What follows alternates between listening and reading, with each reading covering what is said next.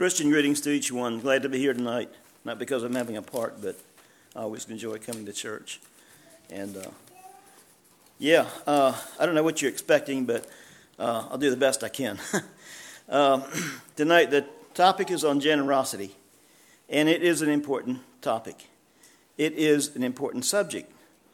And I don't believe that there's one person in this room that doesn't want to be a generous person. Um, I believe that everybody wants to be generous and they want to help people. I believe that. And as Christians, that's a very good goal. We just have to figure out sometimes how the best way is to help people. Um, in the Bible, we have a number of accounts that tell us of people who were generous. Noah built the ark, and he was a very generous person. Look, he preached for 120 years to these people, trying to convince them that a flood was coming. Was that generous? I would sure say so. I think I would give up after 10 years if they didn't listen to me, maybe before that. However, he did it for 120 years. Um, Abraham was a generous person. When he went out in the plain with Lot, he gave Lot the choice where he wanted to place his flocks. And Lot chose the choicest grounds to his harm, I shall say. And Abraham contentedly took the other place. He could he had within his power to decide where he would go at that time because God had given it to him. But he chose to let he let he let Lot choose. And he was unselfish. And there's a number of things that came up in this study. Um, we as humans, whether we think we are or not, uh, we tend to be selfish, and we don't want to be. And it's because we, we have trouble viewing ourselves as we are. And so that's why we have topics like this to help get our focus back.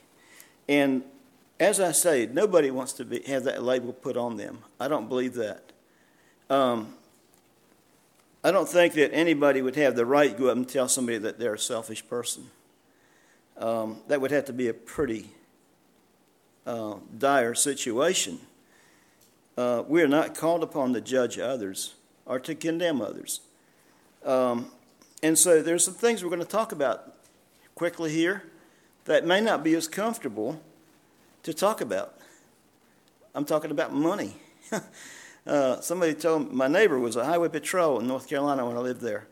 He was a retired lieutenant in the North Carolina Highway Patrol. And uh, he told me one day, we were talking about his career and he was retired. And him and I became very close because we were neighbors and I'd helped build his house. And um, he said, Look, Marcus, I was just a young married person. He said, I want to tell you something for your good. Now, he was a true friend.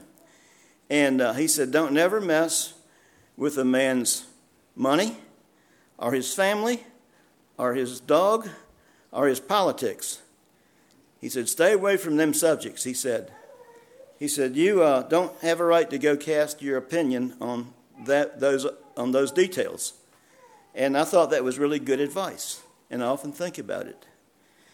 Um, but anyhow, we can keep ourselves out of a lot of trouble. But some things in life we do have to think about, we do have to share sometimes, and it may be a little bit uncomfortable. But anyhow, we want to make this a, a study that's beneficial to each one, and it's been very beneficial to me uh, to have this study. And I'll just share quickly uh, on some things. Um, we all, everything we have is God's. Okay, I know we all believe that. And so, because of that, we become stewards of what He has given to us. Um, because we're stewards, we want to be a faithful steward of God's things that He has given to us to use and enjoy and share with others. Um, so, part of those things that we have are we have money, we have which we have to have to live off of. We have food, which we have to have to eat and survive. We have places to live, our houses. Um, we have other things, cars and trucks and equipment that we need to do our work and tools. And these are all things that we can share with others to make their life a little more enjoyable as we have the opportunity. Um, with that, as we take in money to ourselves, the Bible instructs us to tithe out of that. And that is strictly a thing between God and man that we have to be faithful in. Uh, nobody, that is a, a, private thing. It's something that's done in secret. And um, I'll just give you a story here, real quick.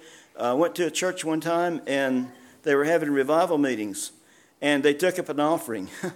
and uh, it got to be pretty humorous. Uh, the evangelist got up and said, Okay, now we're going to take up the offering. And people would parade up to the front and drop, back then it was 20 and $50 bills, okay? And then he would pick it up and snap it. Now, see, brother so and so, he gave us a $20 bill here. Who can match it? It was like a competition. And uh, the whole service was like that. It was very interesting. Um, anyhow, uh, that's not what God expects of us in tithe. Um, he expects us to do it secretly and be accountable. We're going to give an account to God someday for how we handle, how we are stewards of His of His assets. Um, also, with that, God loves a cheerful giver, and that is found in 2 Corinthians 9, verse 7. We're not going to look all these references up, but um, God loves a cheerful giver. Um, he does not like somebody who is giving grudgingly. And. Um, and we should give as we've been given. Um,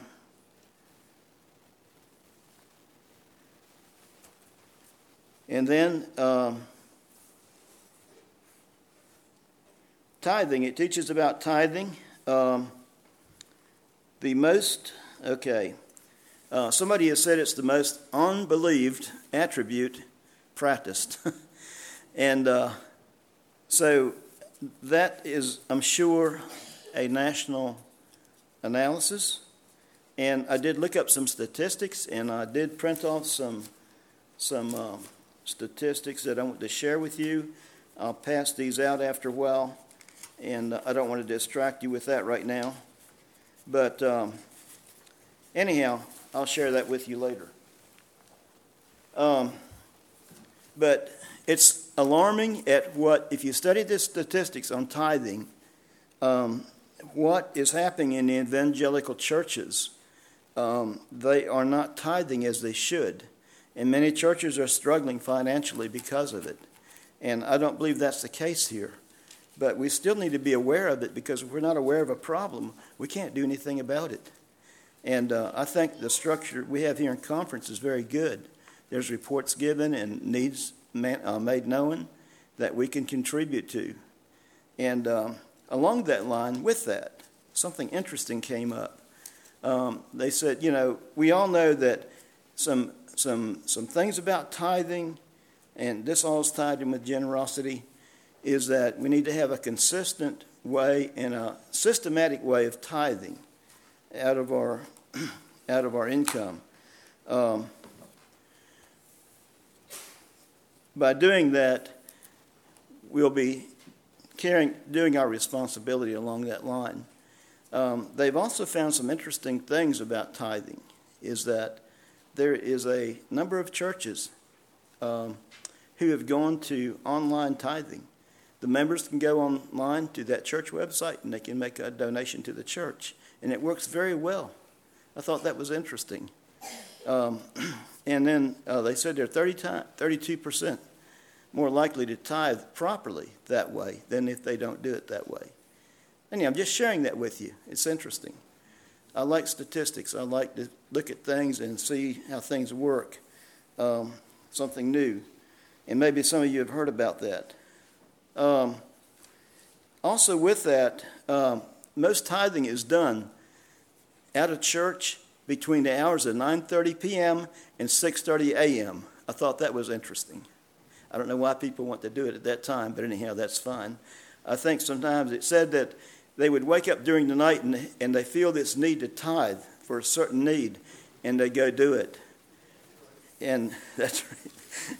Anyhow, so I thought that was interesting. And uh, so that's something to put in the back of our mind. It doesn't matter when we give, anytime God will take it. He's happy for it.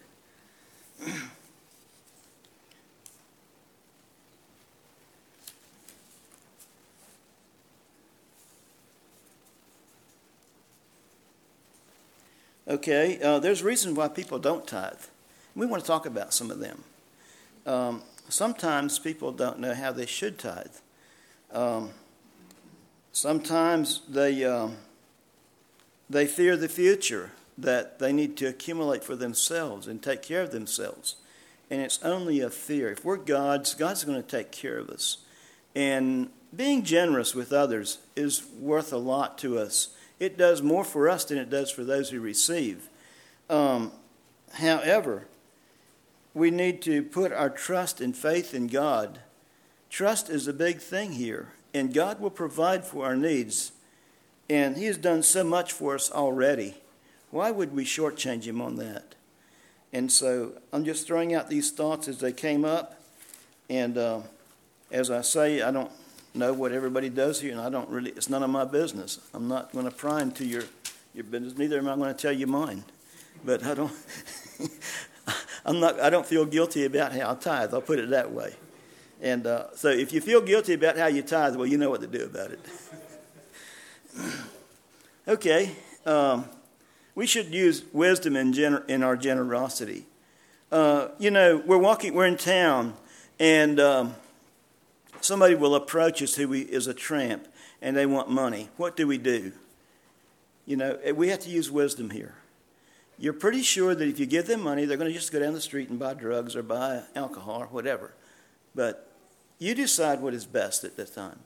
And, you know, maybe you can go buy them some food or um, buy them a meal or something or take them to the grocery store and take them shopping. Those are things that are okay. You just have to use wisdom. Um, if you're pretty sure the money is not going to be used wisely, it's only wise on our part to take things in hand. We have a good mind. God has given us reasoning, and He expects us to put stewardship in place. It doesn't mean that we won't help somebody, but there are people out there that you can help and help and help, and they'll still need help within five minutes after you help them. So we have to use wisdom in it. Um,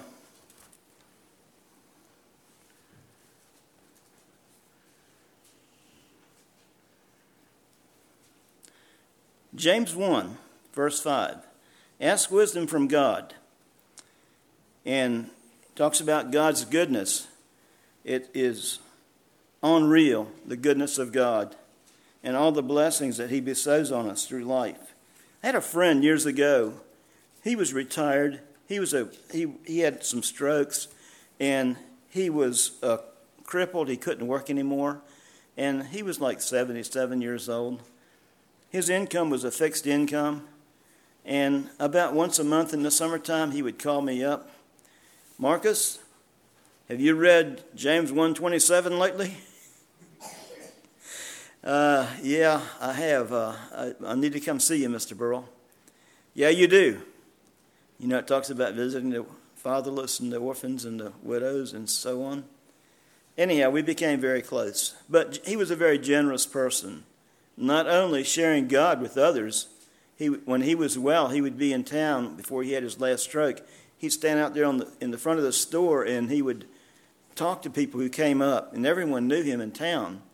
And some people tried to steer clear of him because they didn't want to get cornered by him. But he was not bashful about his salvation, and he shared it with others. But he was generous in other ways. I remember one day I was down to visit him, and we, we went up to the county country store there, and there was four or five boys sitting on a fence there. And he walked up to him and he said, Jake, have you gotten saved yet? No. Well, you need to get saved. And that's how he was. That was Mr. Burrell. And then he would call you sometimes and he would say, Marcus, I have 50 pounds of shrimp down here for you. What am I going to do with 50 pounds of shrimp? Oh, what you were supposed to do was go get it. And Brother Myers, he got 10 pounds. and Brother Good, he got 10 pounds, and Brother Slayball got five pounds, and he had it all figured out, right to the T. And so he was a very generous person. Um, and he could not really afford it. At that time, I figured up that one time shrimp was high, it was costing him about $700 a box off the boat, 50 pound box. And I don't know, yeah, he, he was very generous. Um, however, he was a good example of generosity.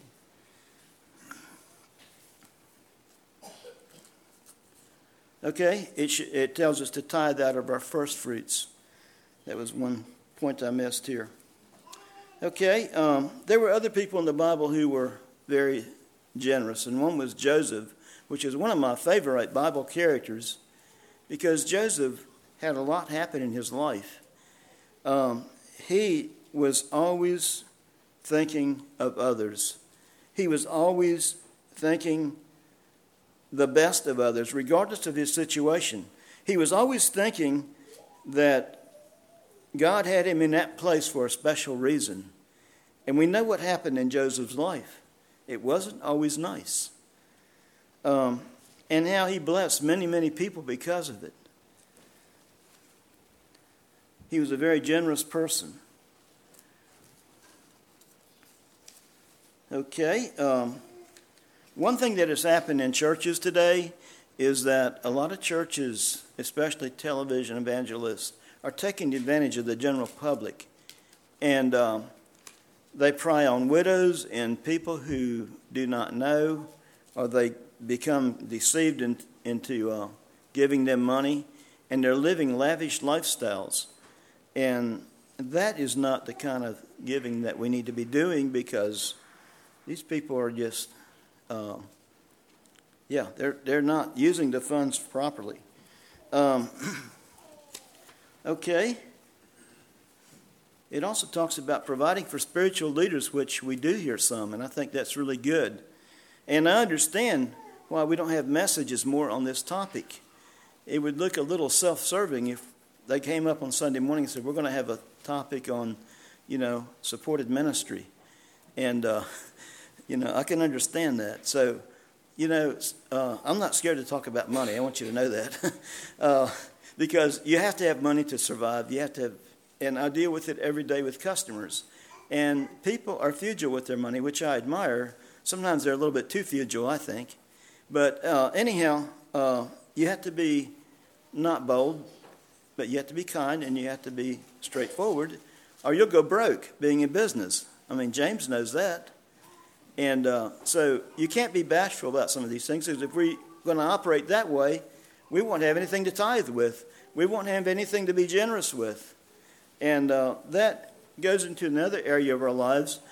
Are we generous with the people we work with? Do we look out for them and make their life as easy as we can as we work with them?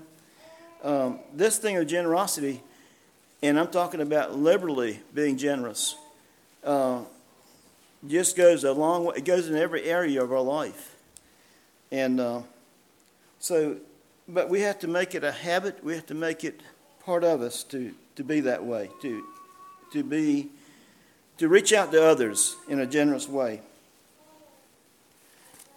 Um, then the other part we have here is assisting the brethren.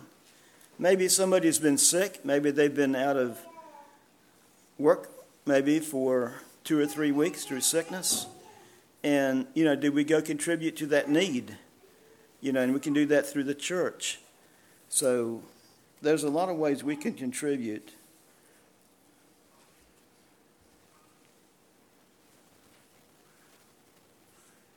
Okay, um, we've talked about doing it cheerfully. We want to move on. Um,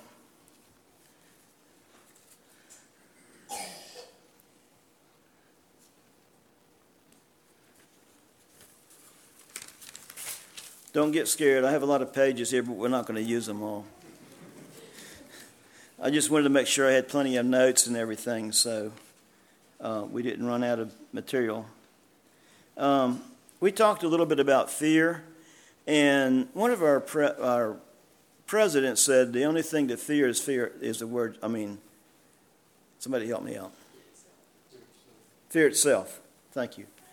Um, you know, the devil wants us to fear. He wants us to fear many things. But if we're God's children, He made us and He knows He made us, He understands us, and we do not need to fear. Um, not that we go around arrogantly, God's going to look out for me. I don't care what I do. It's not that kind of thing. But He made us, and He's going to tend, He's going to, He's going to see to our needs.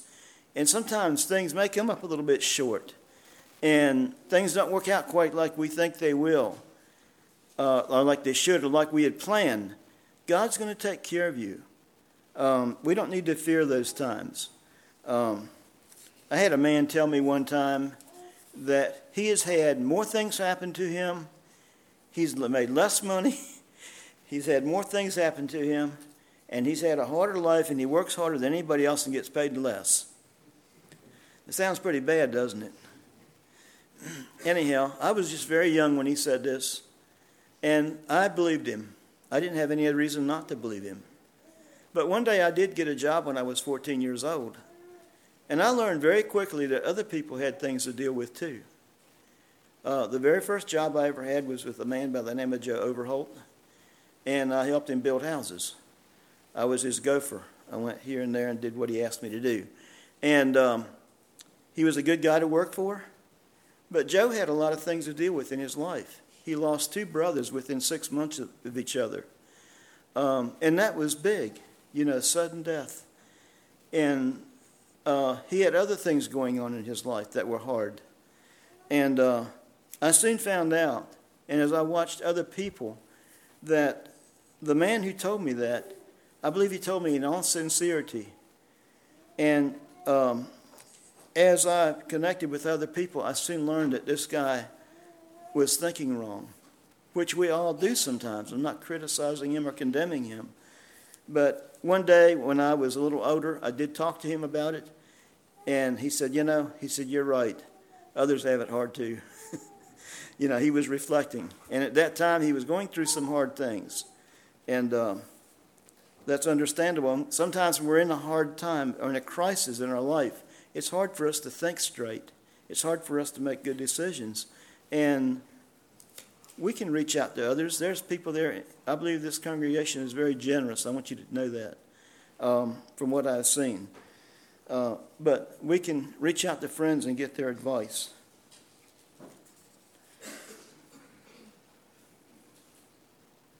Um, okay.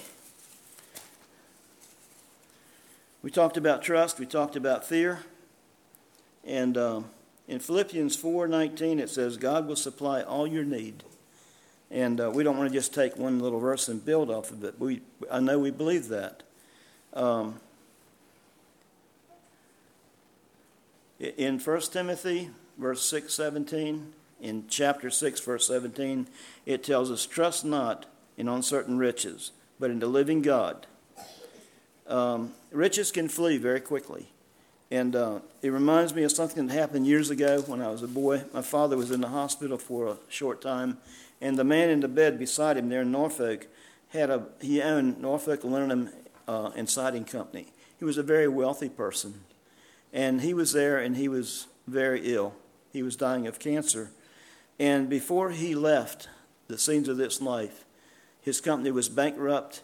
His insurance policies had all been spent and he owed a huge hospital bill yet on top of it. And his widow was there talking to my father. I'll never forget it. And they had put their, it seemed like they had put their, their trust in uncertain riches. And uh, they didn't have a church family to back them up. They, they didn't have, a, they just had that. and that was all. So we don't want to put we don't want to get misled. Um,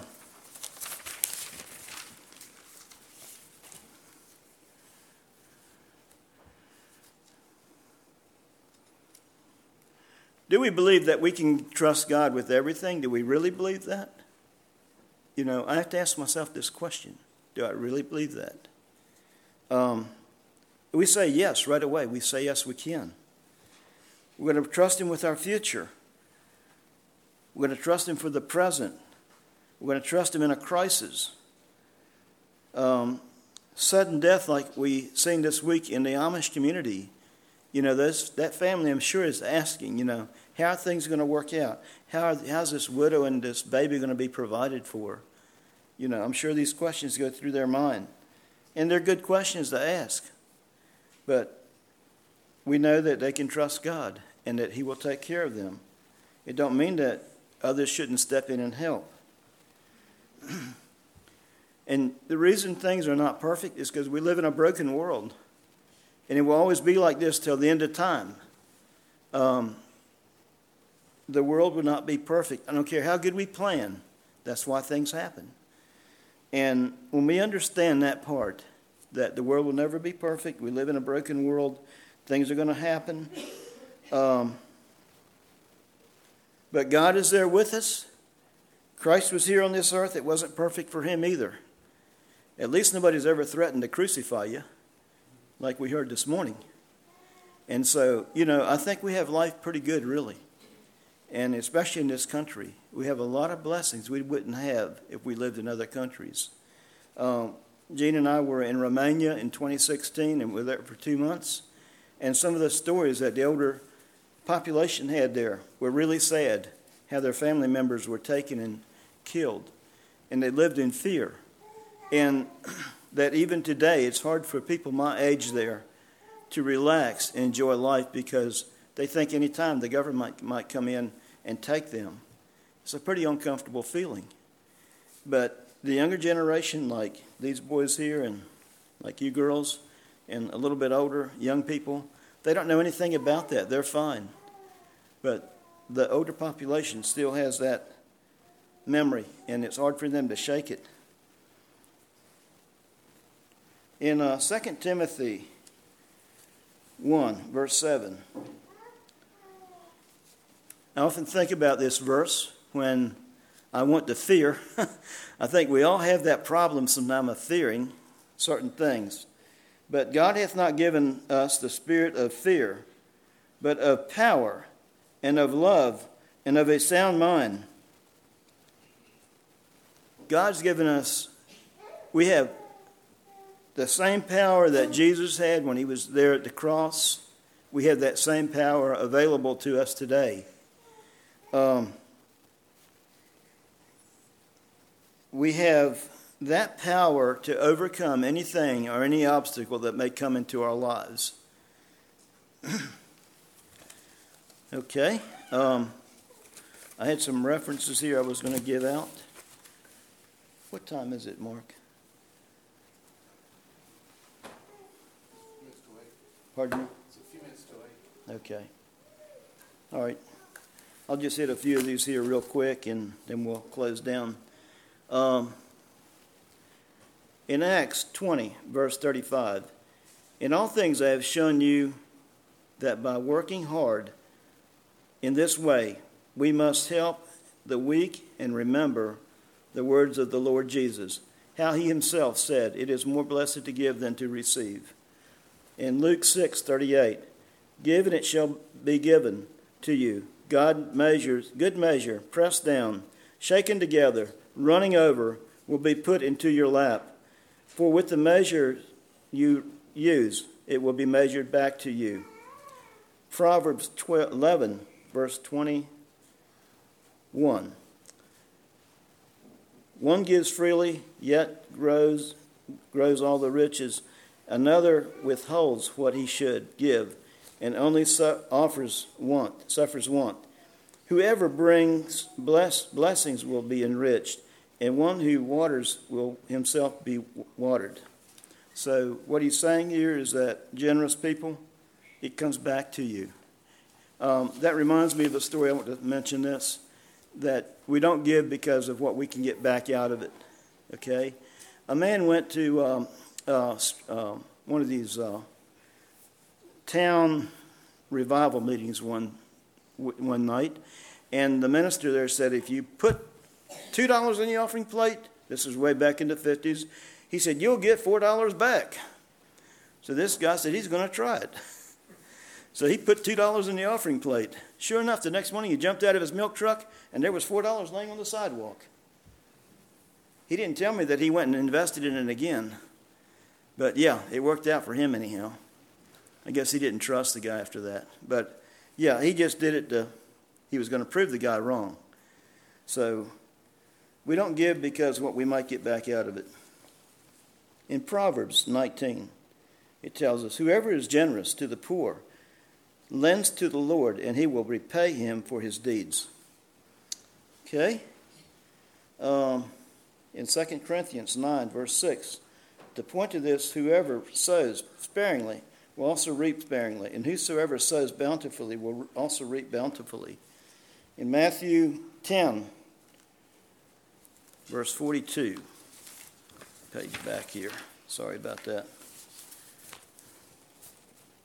And whosoever gives one of these little ones even a cup of cold water because he is a disciple, truly I say to you, he will by no means lose his reward. Um, there's other people in the Bible I can think of who were generous. Uh, we want to talk about that a little bit. Um, David was another generous person, King David. And uh, he was a man of war. He was a man um, who gave himself and put himself in danger many times for his people. And one day, we, we know this story well about Goliath. You know, how many people would go out and do what he did?